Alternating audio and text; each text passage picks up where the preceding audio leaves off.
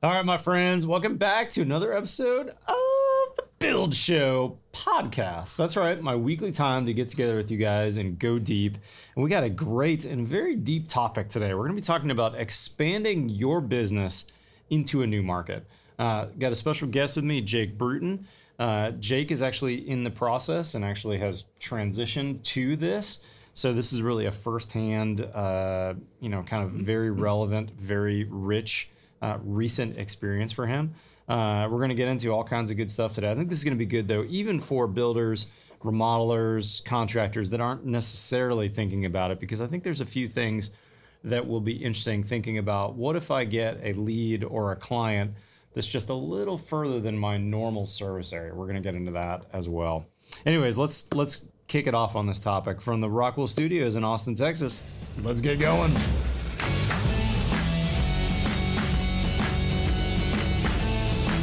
All right, guys, before we jump into this expanding into new markets, I want to say a big thanks to our friends at the Door Stud. If you're not familiar, this is a tool that I came across about two years ago. It made it on my uh, new tools episode, and I got actually a chance to meet Jim, the inventor. It's a, a pretty interesting product that kind of looks like a cross between uh, a cradle and uh, a pair of roller skates. And it's basically almost a U-shaped cradle that you would slide underneath the door that you might be installing. It has some wheels that enable you to move it up and down, and you use a pair of them on, let's say, a standard interior door that you might be installing. And it enables the carpenter to move that door around vertically, slide it into place, do all the work that you need without using your muscles, which ultimately means that for you as a young carpenter, you're going to save your back to last longer, or for you as an older carpenter, uh, you're actually going to be able to install those doors without hurting your back, without the usual strains and pulls that happen, especially when you're like me and you use typically solid core inch and three quarter doors. Sometimes those eight foot tall doors, let's say you put a 3080 solid core inch and three quarter in, that is a really heavy door and not a lot of fun. And if you're doing remodeling work, and let's say you're you're taking an old door and fitting it into a jam. I mean, it's a breeze compared to what you've worked with in the past. So, anyways, check them out. It's called the Door Stud. You can look them up in the description below, or you can, of course, Google that. Uh, very affordable tool for your finished carpenters. Jake, uh, appreciate you joining me today. Thank you for Uh, having me. For sure. Topic today is expanding into a new market. And of course, this is incredibly relevant uh, and recent for you. That's why we picked it. Uh, that's right. That's why we picked it because you've been building for your company's been in the Columbia, Missouri market for like 40 years now, right? Yep. Uh, and you've recently expanded your business into a whole nother adjacent city, not a sister city, uh, but another town. Really, give us give us the background here. Yeah. So, uh, like you said, we've been in the Columbia, Missouri market for 40 years exactly. This is our 40th anniversary. Uh, I'm the second generation owner. We never had designs to work in other places. In fact, for the longest time, we've had a no more than 25 minutes from our office rule. Uh, I was curious about that. Yep, for a really long time. Thanks to the internet, thanks to being part of the build show and everything that we put out online, we have an ever expanding request zone, is what we call it. Uh, and to be as humble as we can, there are not very many people in our market that do what we do. Sure. And so, therefore, if you live 30 minutes from our office or 45 minutes from our office, chances are you're not going to find a builder that's remotely interested in doing the kind of things that we bring to the table. It's just not our market. It's not anything, not any knock on any other builder. It's just not what they do. There's not a lot of high performance builders in your marketplace. Yeah. Although, fun enough, as a little side note, in the time that I've known you, which has been what seven, eight years ago, I first met you. I would say anecdotally, I can think of several other builders who have come up in your marketplace, uh, and I've gotten to know, uh, which really speaks to this this uh, notion that I always hear Travis Brungardt talk about collaboration over competition. Um, but I contribute that uh, to you putting yourself out there, talking about high performance methods. Up suddenly, there's a couple of other builders Yeah. in Columbia that uh, are also on social media that are also talking about methods. We can say Alex and Peter's name. I We love those guys. They're great guys. uh, I want to say there's one other that I've seen at some point, or maybe it's just them. So that's uh, AT AT Homes. AT Yep. Uh, in Columbia. Alex and Peter, just wonderful guys. I told my wife the other day that if I like wound up in a wheelchair and we needed a new house and my guys all went away, the only people she was allowed to call to build me a house if they if my guys were gone were Alex and Peter. that's so that's a heck of that's a, a good uh, endorsement on that's their a good part. endorsement. They're fantastic guys too. That's for sure. so So then, um, okay, so you're only building typically 25 minutes away. yeah. Your new market's a lot further than that, isn't it? roughly two hours depending on where we are in fact one of the houses that we have going right now is two and a half and we're even looking at one that's three from my house Wow. uh, we have a conversation later this week with the clients about taking on a project that's three hours from my house which my understanding is if you're in texas is not that big of a deal That's not a big deal. Normal. that's a normal commute uh, in the missouri area that in, in our market that's a big deal Yeah. uh, we don't drive the way they do on the East Coast or the way you guys do down here.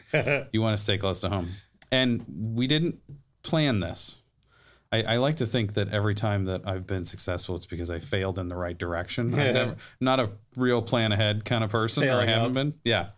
Uh, but I think the the first thing that that we should talk about is like how we decided to do this, and then we'll talk about or w- what brought us to expand into this market. And then we'll talk about the steps of expansion. Yeah. Yeah, that sounds good. Uh, again, we didn't plan it. Uh, I was uh, because we're active online and those clients find us from far away. We also get carpenters and builders that find us from far away sometimes. Uh, and I got a message through Instagram uh, from Isaac, our, our senior project manager in Kansas City now, uh, four or five years ago. Yeah, four or five years ago because we're in framing at my house Oh wow. and he said, "Hey, I know you live in Columbia. I'm driving through uh, this Saturday. I'm going to pick up some stuff in Illinois, and then I'm coming back through Saturday afternoon. Is there any chance that you'd be around? I want to pick your brain on stuff." Oh cool. And he said it in a very polite and considered way, and I was just like, "You know what? I, I'm going to be framing at my personal house. I don't mind taking a little bit of time to stop and chat with you." An hour and 25 minutes later, he's still standing there, and we're looking at stuff on his computer and I was kind of blown away at how considered he was and how thoughtful he was being about everything. And I was like, man, this guy that's 32 years old has knowledge beyond his years for He's got a lot going for him. And you know, being involved with the BS and Beer Group in Kansas City and just kind of being friends with a few builders up there. I find out they all know Isaac. They all have tried to hire Isaac. He's very happy where he is. And on a whim, one day, I was talking to him and I said, Hey, uh, not on a whim. That makes it sound less considered than what it was. I, I said, You know, if you wanted to move to Columbia and be a project manager, we would help you relocate and we'd love to have you. And he kind of just said, Oh, that's very kind. I'm flattered. We live really close to grandparents where Yeah. we're at now. Yeah. Like, we're not moving. I was like, Okay. And then a few weeks later, a builder friend in Kansas City called and said, You know, I have a couple things going that are pretty decent sized projects for us that both came to Aarow Building first. And you told them you don't work up here. I just wanted to say thank you. And I was like, That's awesome. Like, I'm happy that you landed some of those jobs, so colleagues over competitors. Uh, and literally, like the next morning, Isaac called. I was on my way to a job site at like eight o'clock in the morning. And he said, Hey, I was thinking about the job offer. And I got like all excited. He was like, If you had a Kansas City office, I'd work for you up here. and it was kind of just like A plus B equals C sort of thing where I was just like, Oh, yeah, that's stupid. Why don't we have a Kansas City office? Like, it's not too far. I could Yeah. do. And if you had the right people, it would, it could work. Yeah. And so we kind of stumbled into I knew that I had somebody that was going to be able to handle it. And because of our very public, you know, social media efforts, uh, and because I'd like to think that we build really good houses, we started getting requests for up there. And so we decided that we would explore it. That's really cool. So we really didn't plan it. So I've heard you say in the past though that you don't hire unless you know you've got, you know, six months or actually I think I heard you say actually year's of the work on Yep. a prior podcast we did together. How do you square that I need a year's of the work for a new division and gosh, I'm a little nervous that we might not have a year's worth of work. Yeah, so we had kind of again the perfect situation. Right as this was starting to happen and we were really considering it, we had three jobs come through the door that were Wow. all three pretty serious. How about that? Uh, two of them are still with us. One of them left not from anything that we caused. The family's not staying together, so they're not building a house together. yeah, that makes sense. Uh, so we still have two projects that are in the works uh, at this moment. So it was like, oh, we have we have three pre-con jobs. Uh, I would say that 80% of our pre-con jobs turn into real jobs. So all we have to do is work through one of these, and now we have a year's worth of work for one person. That's awesome. Uh, and so there was a little bit of a risk there, but again, we had the perfect situation. Isaac was the employee up there was ready to go. Okay, I will. I'll wait. I'm here. Whenever you have something, I, I'll quit my job and I'm ready. And actually, he quit his job and worked part time for a, another builder. How about and that? other builder was picked up all the slack for us. That's you really cool. So because we were ready to go for a permit in May, and then it took till February to get the actual permit once change orders Yeah. stopped. Yeah. So there was quite a delay there. So that was a really risky thing. Um, the other thing is we we ran the numbers before he came on, and we figured out that like if we had to lose money on his labor for a year or even a year and a half, it's something that we could afford to do at this moment because of all the other stuff that we had going, That's awesome. and we're willing to, you know, make that investment. Yeah. So one of the questions I had for you that I think you kind of already answered is when you're thinking about a new expanding into a new market, what comes first, the job or the employees to run the job? Uh, I think that your team is by far the most important part of your business. And I think I'd be hard pressed to go, we got a job, let's hire somebody to do it. I think working backwards the other way around makes a lot more sense to me. Um, our success, uh, you know, we were talking about uh, my personal house, how it's the worst built house that we've built because I built it. Our success is not on my shoulders. Yeah. It's on the shoulders of the team that we've built over the past few years. And we absolutely couldn't do this without the crew members that we have. And so, therefore, I put way more stock in the person who's going to be the face of the company.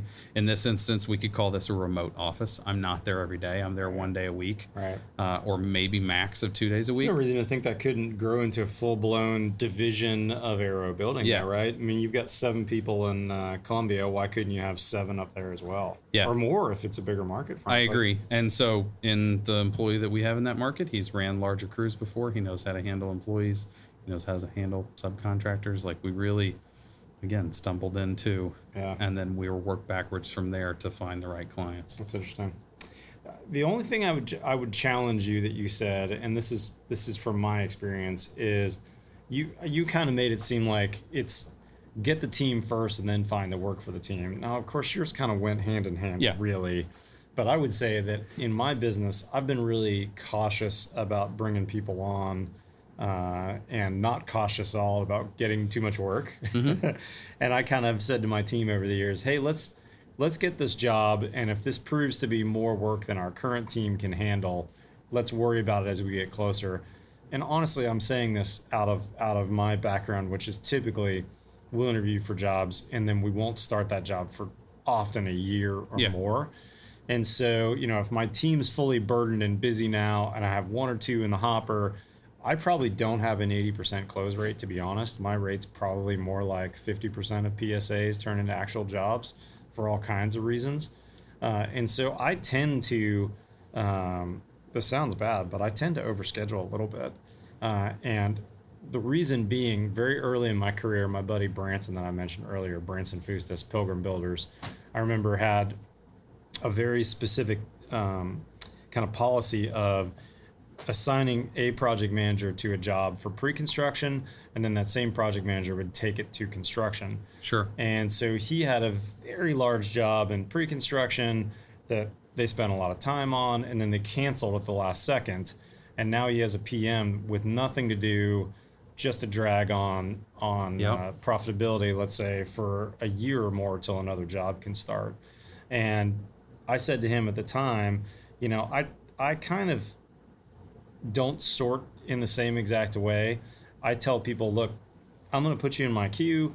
It's hard to know whether your job will start in six months or 12 months, frankly, because a lot of that's out of my control because Yeah. I don't do design It's build. you and the architect. It's you and the architect. Oftentimes, I don't have a lot of control over the architect's timeline. And so I'll tell them, look, very rarely have ever had a client who had everything in place, ready for me to start, and they had to wait on me to have a project manager. About the most I've made someone wait, and this is still true 18 years later, is about two months. Uh, and that's still the case at this day, where you know, we'll we're, no, we're, no, we're obviously not taking on a hundred jobs, thinking that uh, you know, who knows how many will come through. But I'm not going to turn down work when someone says, "Hey, can you start this in six months? I need this to start in six months." I'm usually saying to them something like, "Hey, we'd love to start it in six months, and uh, I likely will have the team members available to do that, but you might have to wait as much as 60 days for me to start. If you can accept that risk, then let's move forward together. If you can't accept that risk, then you have to know that I'm, you know, at this point, I'm we shouldn't yours. sign a PSA. And nine times out of 10, those jobs start a year later instead of six months when they Mm-hmm. wanted to. Because just not everything's in place, whether it's permit or plans or what or engineering or whatever. Well, and so what you're describing is kind of the way the commercial side operates, right? The commercial side is let's land the job and then we'll hire people to do it. Right. If we don't have the team in place already, we'll hired guns. Those commercial PMs they move around a heck of a lot more than residential companies sure. do, and I completely understand that. It's there's there's no reason to not do it that way, you know. Yeah, and so as a result, then I've kind of grown my team organically, where I've gotten the work first, and then if it looks like, oh yeah, this job's definitely going to happen, then I've started looking for a project manager. And we we talked earlier about hiring, but I can't remember if I said this in that podcast. Go go check it out if you haven't listened to it. Um, but I would say that uh, probably over the 18 years I've been in business, I can only think of less than a half dozen ads I've placed uh, in some way, shape, or form. Everyone else has come to me either through a recommendation when I didn't even have an, an opening, somebody who came to me like Isaac did through maybe social media or some other method, and we said, "Man, this person's incredible. We should hire them," uh, or calling through my network, which I do a lot. Like I, I have a trusted lumber sales guy who knows everybody in town. It seems like from Yep. subs to builders to everything, and more than once I've called this guy, and he's like, "Actually, yeah, I actually know a good guy that uh, is not real happy."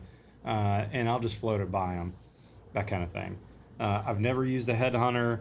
I've never used a recruiter, uh, and only maybe six times have I used Indeed.com. Although I did find Mercedes and Forrest uh, on my team through Indeed randomly.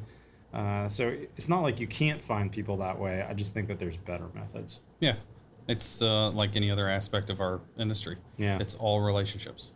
So let me go back to something that you touched on briefly, but I'd love to hear. Um, you know, if you're thinking about going into a new market, you mentioned market analysis. Um, what things do builders, remodelers, contractors need to think about in terms of market analysis? Is it simply just that I've gotten one or two inquiries, so there must be work there, or is there a deeper amount of uh, kind of research that could be done? Yeah, so when we decided to to pull the trigger, I actually went uh, full blown real business market analysis for once. Look at you. Uh, and called a friend that teaches at the business school at the University of Missouri. He teaches in the Trulaske School of Business, uh, and said, "Do you have any research classes that you're teaching this semester where they ha- where your students have to research market analysis, things like that?" He was like, "Yeah." Since you got a group, and he, he said, "Yeah, you need somebody," and he gave me nine students to. Then I can say, okay, here's what we're thinking. We're thinking about going into the Kansas City metro area. Uh, and I literally said, like, what do I need to know? And then they turned around and asked their professors what That they might need so to look up. awesome. And af- over about a three month period, while we were starting to like try to figure out what Kansas City market would look like, uh, they came back with here's the age, the average age of the housing stock in all 12 of these markets. Here's the average income or the median income in those markets. Here's the available uh, open land for building on.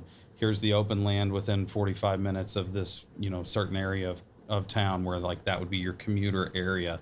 Uh, that was very insightful as to where we would want to focus our efforts. Uh, you know, obviously we're going to go where the just like in our home market, where the job takes us is where we go. Sure. But if we know that the median income is really low in this area and there's not much available land, chances are that job site's going to be more tough to begin with. It's going to be a smaller site. It's going to have, you know, parking or more things walk off or, you know, all those little things. That's like, okay, if we're a small company, because that's what we are in Kansas City, we're a small home builder.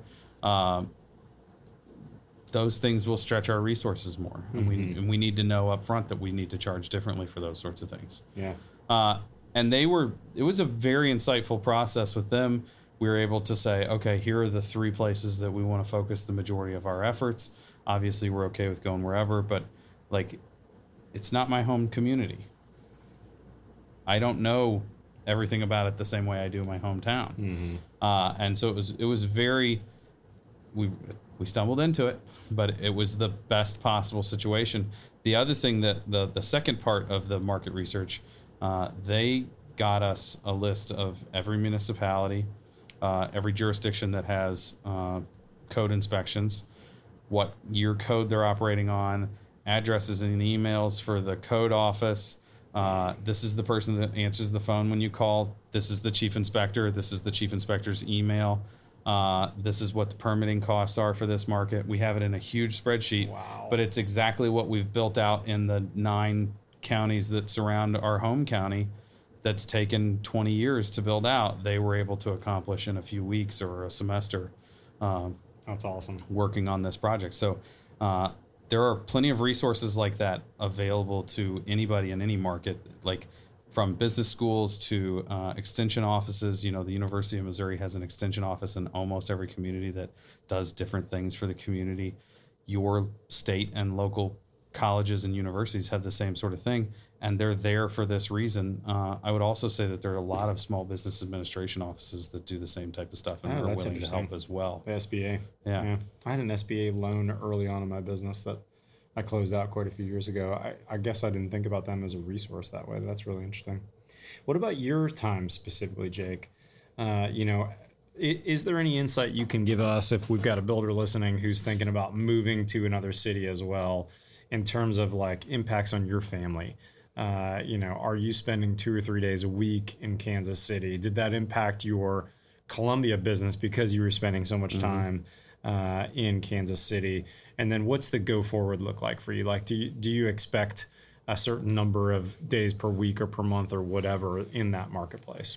Yeah, so I would say first and foremost, the only reason this works is because of the team that we have in place in Columbia. They don't need me. It's awesome. I'm not the one that builds the houses.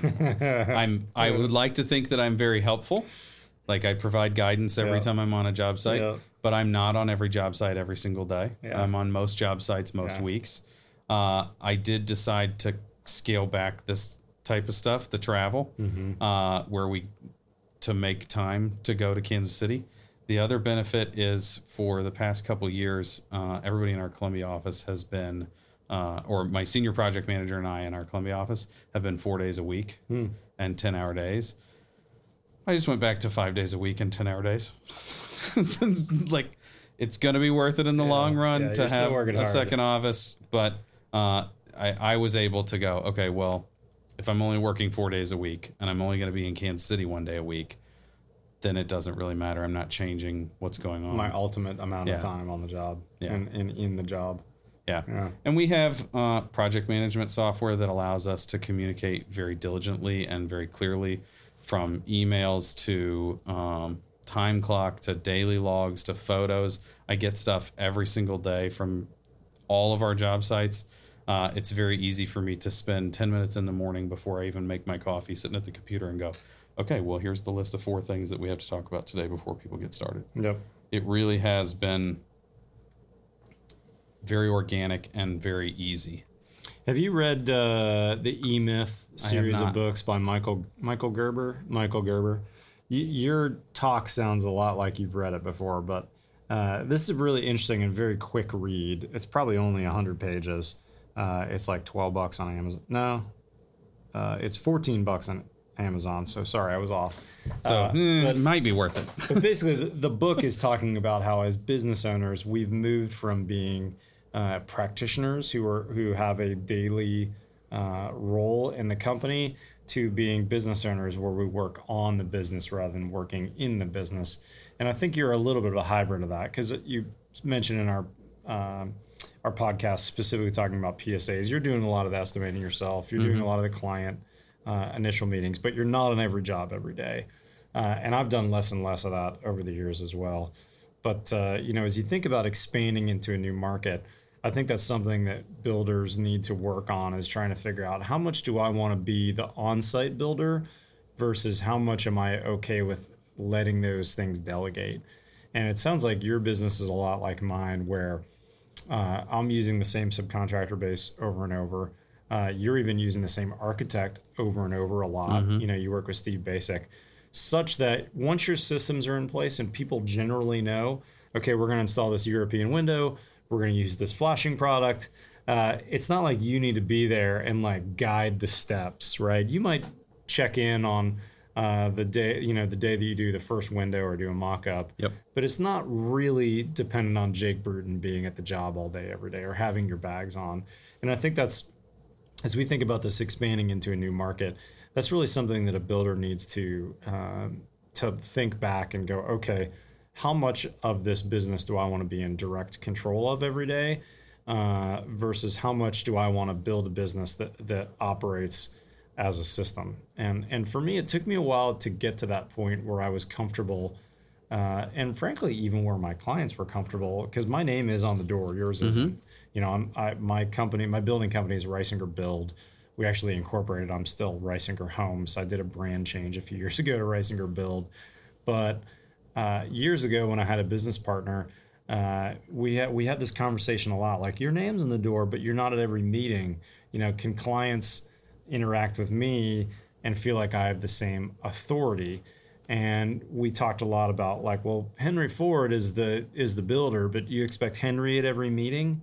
Yeah. Uh, you know, no, he's got a system in place so that when you deliver your F one fifty, you don't even you've never even met Henry, but you appreciate his systems and his company has a good reputation.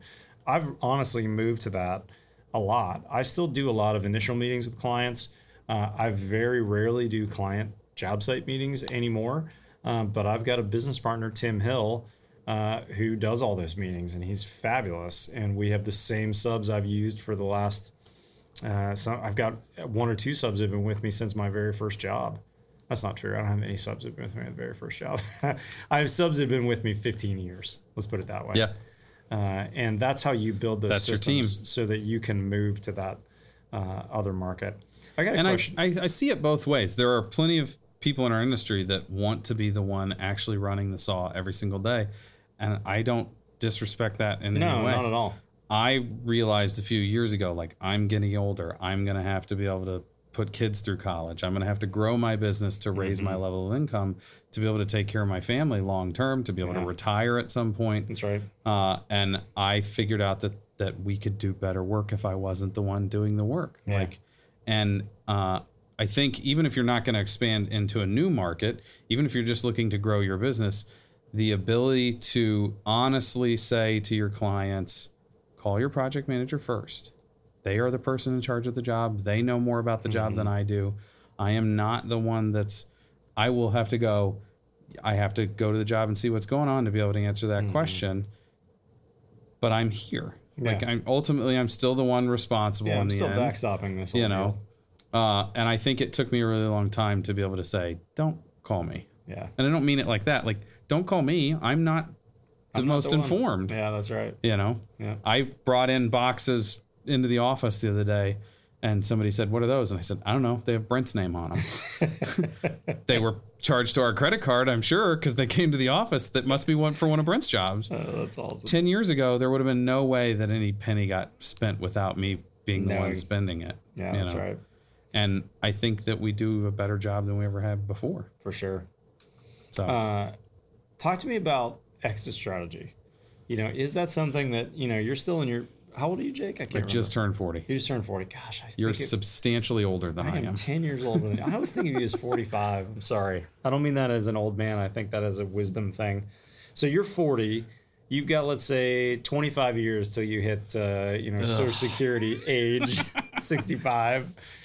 Do you think already as a 40 year old uh, about exit strategy and uh, whether you've got a kid that would come on to take over the business, whether you've got employees that would buy it, whether you'd sell it? Yeah, so I think you would agree it? that the majority of uh, the the building companies in our industry, unless you're building a thousand houses a year, this isn't something that somebody's going to buy. No. So what asset do you have? You might have a building, you might have some tools, you might have some debt. Like Yeah. it's not really a transferable asset.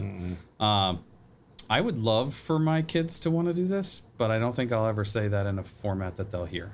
Interesting. I, I want them to decide if this is something that they want to do. Mm-hmm. Uh, I want them to find what makes them happy. I could absolutely see selling out to people that I work with when the time comes, Mm-hmm. uh, if that's something that they wanted. Uh, but also, like you said, this is 40 years in business. My dad started the company. Uh, it's never been outside the family. It's just he and I. There's something very romantic That's about cool. uh, a kid taking it over at some For point sure. but I also don't want to be the dad that's like, you know, this is your business. You need to be part of this and you need to run it. And I want somebody who really wants to do this for a living. Yeah. There's passion to do for this, it, yeah. Right. And, and a feeling of this is what I was born for, Yeah. rather than oh geez. Which means my exit strategy has to be I have to self fund my retirement this. That's right. because I have to assume nobody's going to want to buy it and nobody's going to want to take it over. Yeah. Just because that's what happens the majority of the time. That's right. I had a conversation with a, a, a gentleman that works at the, the lumberyard that we buy a lot of stuff at in Columbia. He's been at the lumberyard since 1977, so a little bit before our company was started. And uh, the other day I said, let's, I got 10 minutes. You got 10 minutes? Let's stand here and see if we can name any companies that are older than my company that are still continually operating. And there was one, but they're on their like fourth LLC. Dang. oh no. And I was just like, okay, so then that's us. Like we're probably the oldest residential business in Columbia. my in the Columbia market. Whoa. And it's like that there has to be something behind that and the integrity that comes with that. Yep. Um, I think that that level of integrity is why we're able to expand into another market too. Yeah, yeah. I've seen uh, as part of my Builder Twenty group, I've got uh, several businesses that are on their second generation ownership, but are not family. Uh, there's a, a company in California called Giffin and Crane that uh, has sold out to a younger generation of leadership. In fact, I'm going there next week to Santa Barbara where they operate, and man, they're like textbook uh, second generation, where the the first generation owners, these two uh, guys that started the business that were framers and like worked their way up, uh, their business is about the same, like 40 years old. Uh, they have incredible systems in place, such that even though they have this name Giffin and Crane, neither Giffin nor Crane are really involved anymore, and yet these two young guys, which don't have the same last name, uh, are doing an incredible job and have taken those systems that the founders took to that next level. Uh, and uh, unfortunately, though, that is the abnormal rather than the norm in this Yeah. business. Uh, and what is more normal, I think, honestly, is that companies just shut their doors down. Uh, and or if they do sell, they sell for something like one to two times earnings.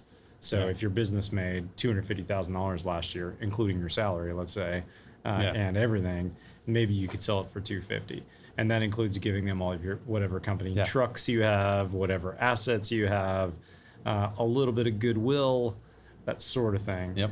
Um, and that's generally what happens to business owners. So uh, I think it is interesting, though, as we think about expanding to a new market, in that, and you may be pioneering this.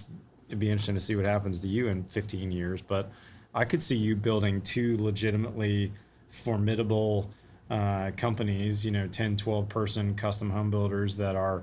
Uh, that everybody knows as the top dog in the marketplace that all the cool projects are built by and maybe you uh, have somebody buy you out of Kansas City, and then you take uh, Columbia back, even though your Aarow Building uh, is still operating in that marketplace. Um, I think that could be a, a pretty interesting reason to start another uh, market because then you're that much more potentially saleable. Yeah. I mean, we're getting a brand new building company in a sense. Yeah. uh, even though there were one LLC operating in multiple states. Yeah. We're getting a brand new building company that has 40 years of institutional knowledge and it has all of our time and systems and everything that you're talking about that makes a company successful. Yeah. On day one, it's there. It's a pretty big deal. And that doesn't happen for very many people. No, I read in the sure. last couple of years that, like, uh, you know, everybody talks about like nine out of 10 restaurants fail Mm-hmm.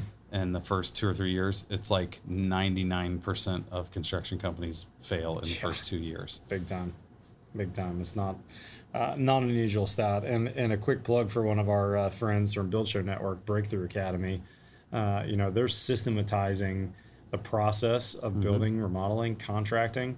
So if you're listening to this podcast and you're struggling, if you are looking for more systems to put in place, if you need a structure of accountability and a mentor and coach to help guide you through that process, uh, I'd have you reach out to those guys because they have some really good people over there.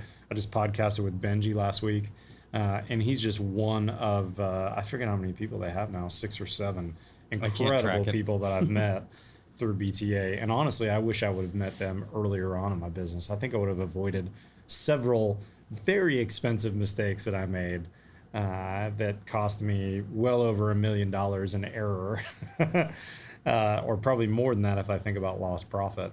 Uh, so uh, it's interesting talking to you though, as that 40 year old company, even though you are 40, because there is something to that institutional knowledge.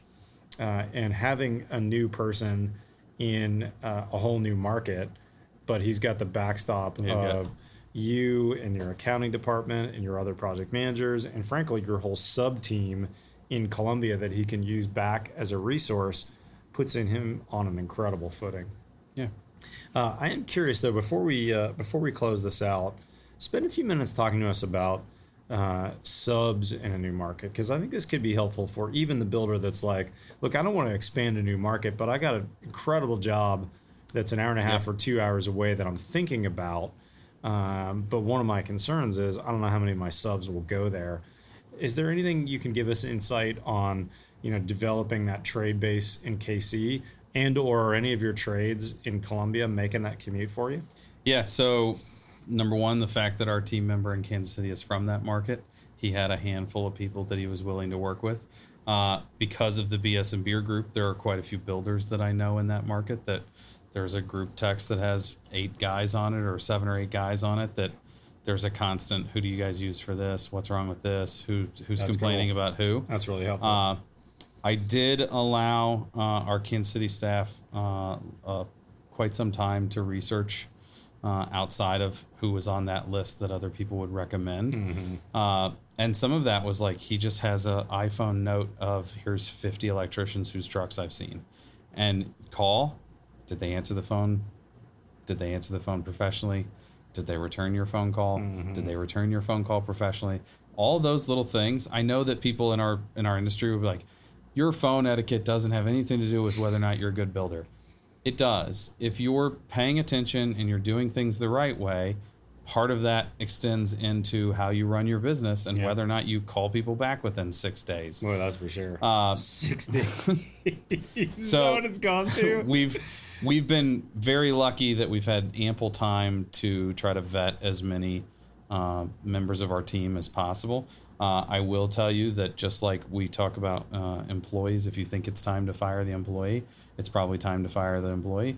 The same thing goes for subcontractors. If they aren't buying in, if they're not being responsive, if they're already causing you headaches, if there's a chance to cut them loose. Uh, we've already cut somebody loose that was part of our team that, you know, we have a very short relationship with that subcontractor and they're gone already. wow. Uh, the other thing is, just like in our home market, ample planning, the ability to sit and look and talk about things. The people that ask the right questions, you can tell real quick who's going to be a valuable team Yeah. member. Yeah. Uh, we also did a survey of everybody in our home market because it's only two hours away. Are you willing to go that far? That's interesting. Cabinet shop said not a problem. Our concrete guy said I will, but I don't want to go for flat work. I'll just do walls. I don't want to deal with. He makes more money on walls, so he's like, Right. if we're going to drive up there, Gotta um, make it worth my while. we have a framer that travels nationally for another aspect of their business, and they have six employees. And he was like, if you want us up there, we'll go up there. Uh, I think we found a, a framer that's going to be a real asset, but us taking the time to visit job sites to look at work that they have going on, it's the same process as hiring subcontractors in your home market. Yeah. Yeah. It's just you got to put in the legwork. You got to know, and you're not going to get it right the first time across the board. yeah. You're not. You have to be able to be willing to make a change if Yeah. necessary. You have to be you have to be willing to let them shine or let them fail, and then resolve whatever the issues are. Yeah. Uh, interesting timing too, with the market being less frothy than Mm-hmm. it was a year or two ago. Uh, I think actually this would be, as this podcast is uh, publishing, this would be a good time to think about expanding to a new market because there is still plenty of business out there. There is. Um, but you know, for instance, the production builders in Austin have slowed down considerably. Uh, and so, if you're a subcontractor that does both custom and production, you know your production guys are less busy, even though maybe your custom guys are plenty busy. So this would be a time that they would be taking your call and hopefully call you back within six days. Yeah. it's a good time to look for employees as well. Yeah, Anybody who's was happy a year ago because they had full time work and was making a good living, who now works for a company that they're real concerned as to whether or not they're going to go belly up this year. yeah, Now's a great time to be recruiting. yeah. That's right, for sure, for sure. Jake, let's call it quits. We're uh, we're bumping up on that uh, that hour time frame on uh, on the podcast. Uh, guys, really appreciate Jake spending the time to uh, fly out to Austin to be in the Rockwell Studios today, do this one on one. If you're in the Columbia or KC market and listen to this podcast and happen to be looking to build a good custom home, uh, look up Aarow Builders, A A R O W Builders. Building. Building. Dang it, I said it wrong again.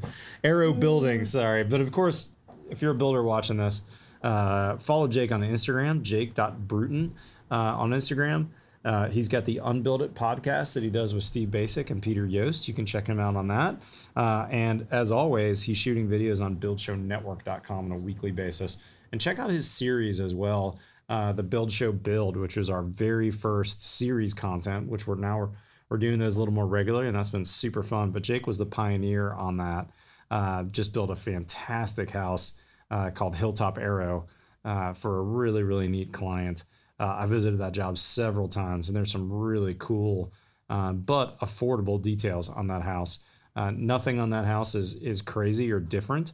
It's just really well designed and thoughtfully executed by Jake's team. So big thanks to Jake for coming in and talking about this uh, interesting topic that I think a lot of people are going to find valuable, even if they're not necessarily thinking about moving to another another market. I agree. Thank you, buddy. Absolutely. All right, guys. With that being said, follow us on TikTok or Instagram. Otherwise, we'll see you next time on the Build Show podcast.